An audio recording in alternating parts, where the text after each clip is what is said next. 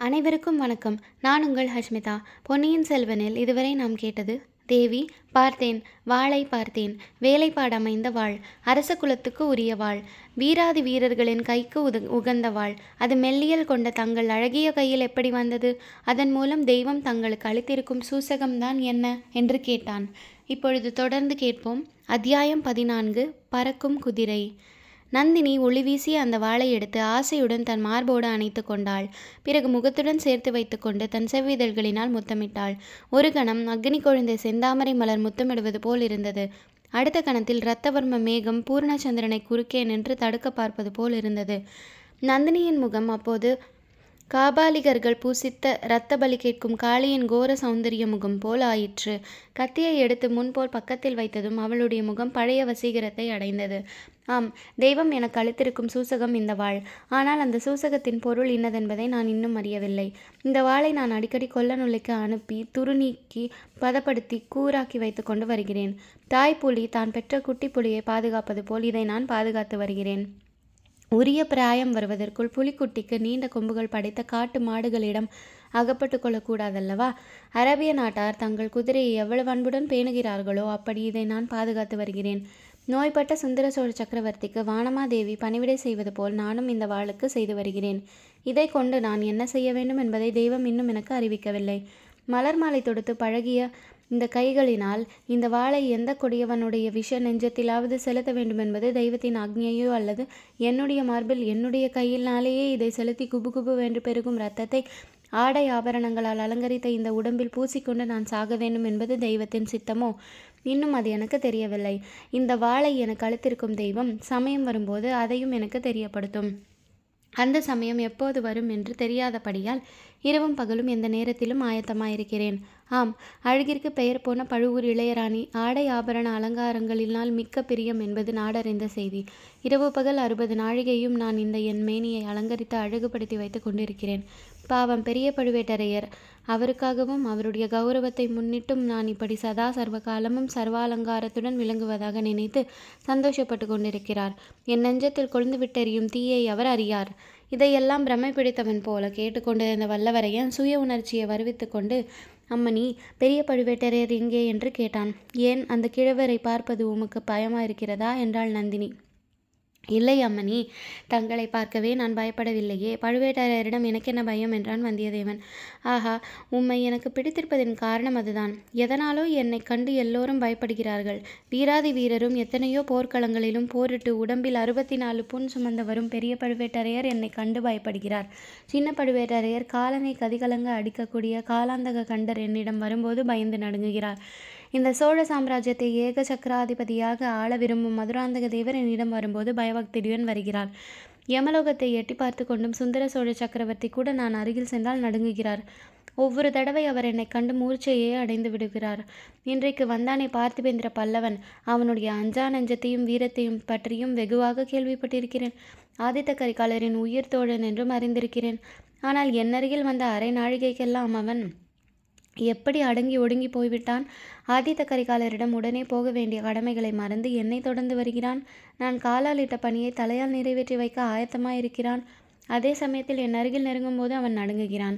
அதை பார்க்கும்போது எனக்கு ஒன்று நினைவுக்கு வருகிறது.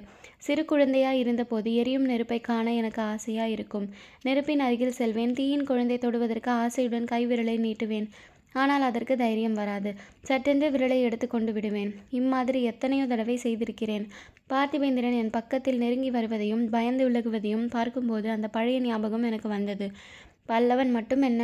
நீர் யாருடைய தூதராக ஓலை எடுத்துக்கொண்டு காஞ்சியை விட்டு கிளம்பினீரோ அந்த ஆதித்த கரிகாலரும் அப்படித்தான். நாங்கள் குழந்தைகளாய் இருந்த நாளிலிருந்து அவருக்கே என் பேரில் அளவில்லாத வாஞ்சை கூடவே ஒரு பயம். அதனால் என் வாழ்க்கை எப்படியெல்லாம் மாறிவிட்டது? ஐயா உமது எஜமானரை நீர் மறுபடியும் சந்திக்கும்போது எனக்காக ஒரு செய்தி சொல்வீரா?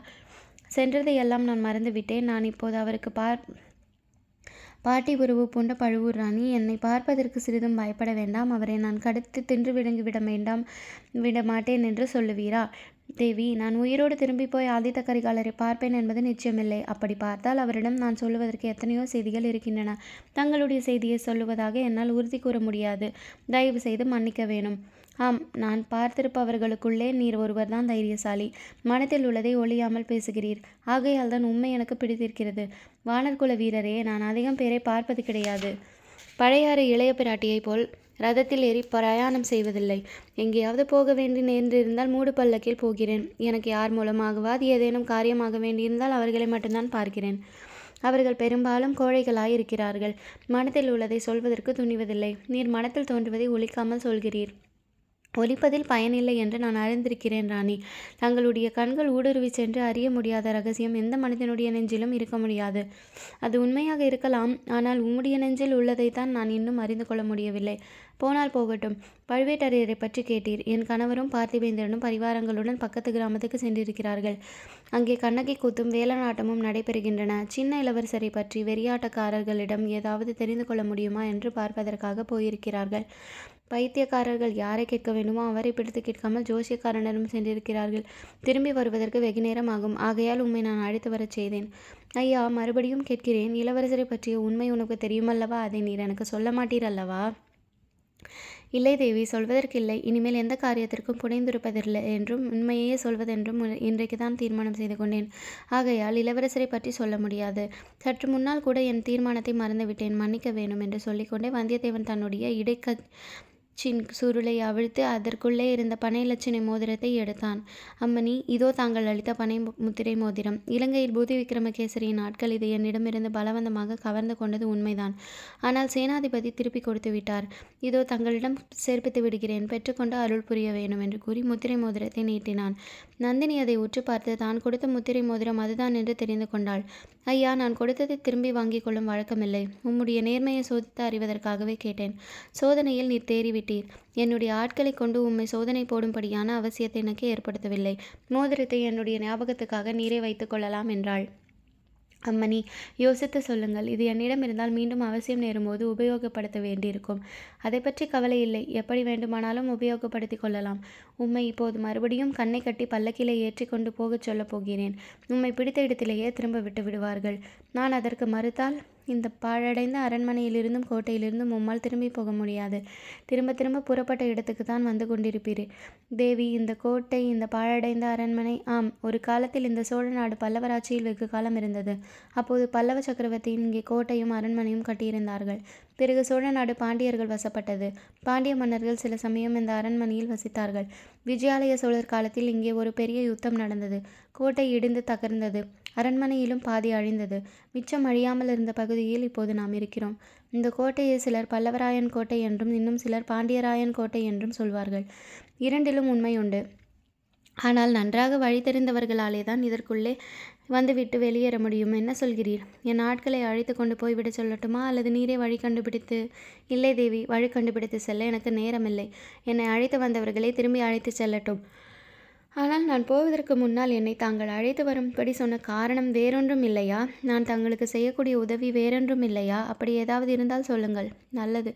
நீர் கேட்கிறபடியால் சொல்கிறேன். பறக்கும் குதிரை ஒன்று எனக்கு வேண்டும். உம்மால் முடிந்தால் சம்பாதித்து வந்து கொடுக்கலாம். என்ன பறக்கும் குதிரை என்றா சொல்கிறீர்கள்? ஆம் பறக்கும் குதிரைதான். பறப்பது போல் அதிக வேகமாய் ஓடக்கூடிய அரபு நாட்டு குதிரையை சொல்கிறீர்களா? இல்லை இல்லை. என்னால் அத்தகைய குதிரை மேல் ஏறவே முடியாது. பூமியில் கால் வைத்து ஓடும் குதிரையை நான் சொல்லவில்லை. பறவைகளைப் போல் இறகுகளை விரித்து வானத்தில் பறந்து செல்லும் குதிரையை சொல்கிறேன். அம்மாதிரி அதிசய குதிரைகள் இந்த பூ உலகில் எங்கேயோ இருப்பதாக கதைகளில் கேட்டிருக்கிறேன். அத்தகைய இறகுள்ள பறக்கும் குதிரை தான் எனக்கு வேண்டும். எதற்காக? சொர்க்கலோகத்துக்கு பறந்து போவதற்காகவா? என்னை பார்த்தால் சொர்க்கத்துக்கு போகக்கூடியவர்களாக தோன்றுகிறதா? அத்தகைய புண்ணியம் செய்தவள் நாளல்ல நான். கொடிய பாவங்கள் பல செய்தவள். சொர்க்கத்தில் உள்ளவர்கள் புண்ணியம் மட்டும்தான் செய்கிறார்கள்? அங்கேயும் பாவங்கள் செய்கிறார்கள். அதற்கு பரிகாரம் தேட பூ உலகத்திற்கு வருகிறார்கள். வந்த காரியமானதும் சொர்க்கத்துக்கு போகிறார்கள். இல்லை எனக்கு சொர்க்கத்துக்கு போக விருப்பமில்லை. பாண்டிய நாட்டில் ஒரு பாலைவனம் இருக்கிறது. அதன் நடுவில் சில மொட்டை பாறைகள் இருக்கின்றன. புல் பூண்டு முளைக்காத பாறைகள் அவற்றில் சில முளைகள் இருக்கின்றன. ஒரு காலத்தில் அந்த முளைகளில் பிகம்பர ஜெயினர்கள் இருந்து தவம் செய்தார்கள். இப்போது பாம்புகளும் நரிகளும் அவற்றில் வசிக்கின்றன. தேவலோகத்து அமராவதி நகரை காட்டிலும் அந்த பாண்டிய நாடு பாலைவனம் பாறைகளே எனக்கு அதிகம் பிடித்தமானவை. தேவி தங்களுடைய ஆசை அதிசயமானதுதான். பறக்கும் குதிரை கிடைத்தால் நான் அந்த பாலைவனத்துக்கு போவேன். பிறகு அங்கிருந்து இலங்கை தீவுக்கு பறந்து செல்வேன். இலங்கையில் வானைமுட்டும் மலைகளும் அம்மலைகளின் மறைக்கும்படி உயர்ந்த மரங்கள் அடர்ந்த காடுகளும் இருக்கின்றனவாம். இந்த சோழ நாட்டில் காணப்படும் எருமை மந்தைகளைப் போல் இலங்கை காடுகளில் யானை மந்தைகள் திரியுமாம்? அவற்றையெல்லாம் பார்ப்பேன். இன்னும் இந்த பூ உலகத்தின் மத்தியில் உலகம் தோன்றின நாள் தொட்டு பனிக்கட்டியால் மூடப்பட்ட சிகரங்களையுடைய மனைகள் இருக்கின்றன அல்லவா? சூரியன் உதயமாகும் சமயத்தில் அவை வெள்ளி மலைகளைப் போல் ஜொலிக்கும். பறக்கும் குதிரை மேலே ஏறி சென்று அம்மலைகளை சிகரங்களை பார்க்க விரும்புகிறேன். இன்னும் அப்பால் பாண்டிய நாட்டு பாலைவனத்தைப் போல பதினாயிரம் மடங்கு விஸ்தாரமான பாலைவனங்களில் ஒரே வெண்மல் காடாக வெண்மணல் காடாக இருக்குமாம். பகல் வேளையில் எங்கே எரியும் தீயின் மத்தியில் இப்போது இருப்பது போலவே தோன்றுமாம். அங்கே எல்லாம் போக விரும்புகிறேன். இன்னும் அப்பால் போனால் கடுங்குளிர் காரணமாக கடல் நீர் உறைந்து கொட் கெட்டிப்பட்டு மனிதர்களும் மிருகங்களும் நடந்து போகும்படி இருக்குமாம். பறக்கும் குதிரை மேலேறி சென்று அந்த இடங்களை எல்லாம் பார்க்க விரும்புகிறேன். தேவி என்னால் அத்தகைய பறக்கும் குதிரையை தங்களுக்கு கொண்டு வந்து தர முடியாது. ஆனால் தாங்கள் கூறிய சில இடங்களுக்கு போக சுலபமான வழி இருக்கிறது. ஒரு நல்ல படகிலே ஏறினால் அரை நாளில் இலங்கைக்கு போகலாம். கப்பல் ஏறி சென்றால் ஐயா அந்த வழி எனக்கு தெரியாத வழி அல்ல. ஆனால் எனக்கு கடலை கண்டால் பயம். கப்பலில் ஏறுவதென்றால் பயம். நதியை படகில் ஏறி கடக்கும்போது படகு அசைந்தால் கூட பயம். ஆகையால் உம்முடைய யோசனை எனக்கு சிறிதும் பயன்படாது. நீர் போய் வரலாம் என்று கூறி நந்தினி எழுந்தாள். தேவி வேறொன்றும் தாங்கள் என்னிடம் சொல்வதற்கு இல்லையா இல்லை. நீர் ஏதோ சொல்ல விரும்புவது போல் காண்கிறது. ஒரு கேள்வி கேட்க விரும்புகிறேன். அதற்கு மட்டும் விடை சொல்ல வேண்டும். சில நாளைக்கு முன்பு தாங்கள் இலங்கைக்கு வந்திருக்கவில்லையா? அனுராதபுரத்தின் வீதிகளில் இரண்டு நெடில் தனியாக நின்றிருக்கவில்லையா? இல்லவே இல்லை. பழுவேட்டரையரின் அரண்மனையையும் காவலையும் தாண்டி நான் ஒரு பொழுதும் அப்பால் சென்றதே இல்லை. உமக்கேன் அத்தகைய சந்தேகம் உதித்தது? அம்மணி இலங்கையில் சில தினங்களுக்கு முன்பு தங்களை பார்த்தேன். பறக்கும் குதிரை என்றெல்லாம் சொல்லுகிறீர்களே ஒருவேளை உண்மையில் அத்தகைய குதிரை தங்களிடம் இருக்கிறதோ? அதில் ஏறி அங்கு வந்தீர்களோ என்று நினைத்தேன். ஆனால் இப்போது போல் ஆடை ஆபரணங்கள் புனிந்த அலங்காரமாக இருக்கவில்லை. சாதாரண சேலை ஒன்று மட்டும் உடுத்து ஒருவித ஆபரணமும் புனையாமல் கூந்தலை விரித்து போட்டுக்கொண்டு நின்றீர்கள்.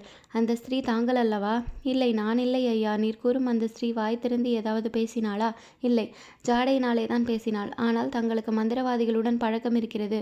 ஒருவேளை அத்தகைய மந்திர சக்தியினால் தங்களுடைய சூஷ்ம வடிவம் அங்கே வந்திருக்கலாம் அல்லவா? நானோ என்னுடைய சூஷமம் சரீரமோ இல்லை என்றால் தங்களை வடிவத்தில் மிகவும் ஒத்தவளாய் பேச முடியாத ஸ்ரீயாக அவள் இருக்க வேண்டும். நந்தினியின் பார்வை எங்கேயோ வெகு தூரத்தில் சென்றிருந்தது. ஒரு நெடிய பெருமூச்சு விட்டாள். ஐயா சற்று முன்னால் எனக்கும் ஏதேனும் உதவி செய்ய விரும்புவதாக சொன்னீர் அல்லவா? ஆம். அது தாங்கள் உண்மையாக சொன்ன வார்த்தை தானே சந்தேகமில்லை. அப்படியானால் இதை கேளும். எப்போதாவது ஒரு சமயம் மறுபடியும் அந்த ஸ்ரீயை பார்க்க நேர்ந்தால் அவளை எப்படியாவது பிடித்து கொண்டு வந்து என்னிடம் சேர்ப்பியும். அது முடியாவிட்டால் என்னையாவது அவளிடம் அழைத்து கொண்டு செல்லும் என்றான் நந்தினி. அரை நாளிகைக்கெல்லாம் வந்தியத்தேவன் மறுபடியும் முல்லையாற்றங்கரையில் நின்றான். அவனுடைய குதிரையையும் பக்கத்தில் நின்றது. அவனை அங்கே அழைத்து வந்தவர்கள் ஒரு நொடியில் மறைந்து விட்டார்கள். தேவராளனை கூடவே காணவில்லை.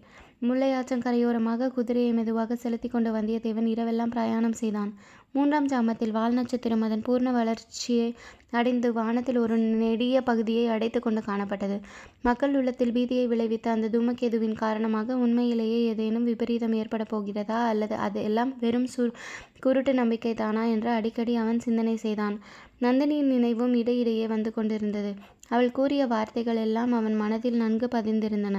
முதல் தடவை தஞ்சை அரண்மனையில் அவளை பார்த்தபோது ஏற்பட்ட அருவருப்பு உணர்ச்சி இப்போது மறைந்து விட்டது ஏதோ பயங்கரமான துன்பங்களில் அடிபட்டவள் இவள் என்று எண்ணத்தினால் ஒருவித அனுதாபமே உண்டாயிருந்தது. ஆயினும் அவளுடைய நோக்கம் என்ன அவள் செய்ய விரும்பும் காரியம் என்ன அவளுடைய உண்மையான வாழ்க்கை வரலாறு என்ன என்பவை மர்மமாக இருந்தபடியால் ஒரு பக்கத்தில் கோபமும் இருந்தது. ஒப்பில்லாத சௌந்தரியத்தோடு ஏதோ ஒருவித மாயாசக்தி உடையவள் அவள் என்று தோன்றியது. ஆதலின் அவள் அவளுடன் இனி எவ்வித சம்பந்தமும் வைத்து கொள்ளாமல் இருப்பதே நல்லது. பனைலட்சணை உள்ள மோதிரத்தை அவள் திருப்பி வாங்கி கொண்டிருந்தால் எவ்வளவோ நன்றாயிருக்கும். அதை வாங்கிக் கொள்ள மறுத்துவிட்டாளே. நதியிலே எரிந்து விடலாம் அதற்கு மனம் வரவில்லை. இந்த அபாயகரமான காலத்தில் இது மீண்டும் சமயத்திற்கு உபயோகிக்கப்படலாம் அதற்கு எதற்காக எரிய வேண்டும்? பழையாறைக்கு சென்று இளைய பிராட்டியை பார்த்து சொல்ல வேண்டிய செய்தியையும் சொல்லிவிட்டால் அப்புறம் அதை எரிந்தே விடலாம். இம்மாதிரி தொல்லையான காரியங்களில் பின்னர் பிரவேசிக்கவே கூடாது. இரவு நாலாம் ஜாமத்தில் கிழக்கு திசையில் வெள்ளி முளைத்தது. சுக்கிரனை எதிர்த்து கொண்டு போகக்கூடாது என்று வந்தியத்தேவன் கேள்விப்பட்டிருந்தான். குதிரையை நிறுத்தி ஒரு மரத்தில் கட்டிவிட்டு தானும் தரையில் படுத்து சிறிது உறங்கினான். தொடர்ந்து கேளுங்கள். நன்றி. வணக்கம்.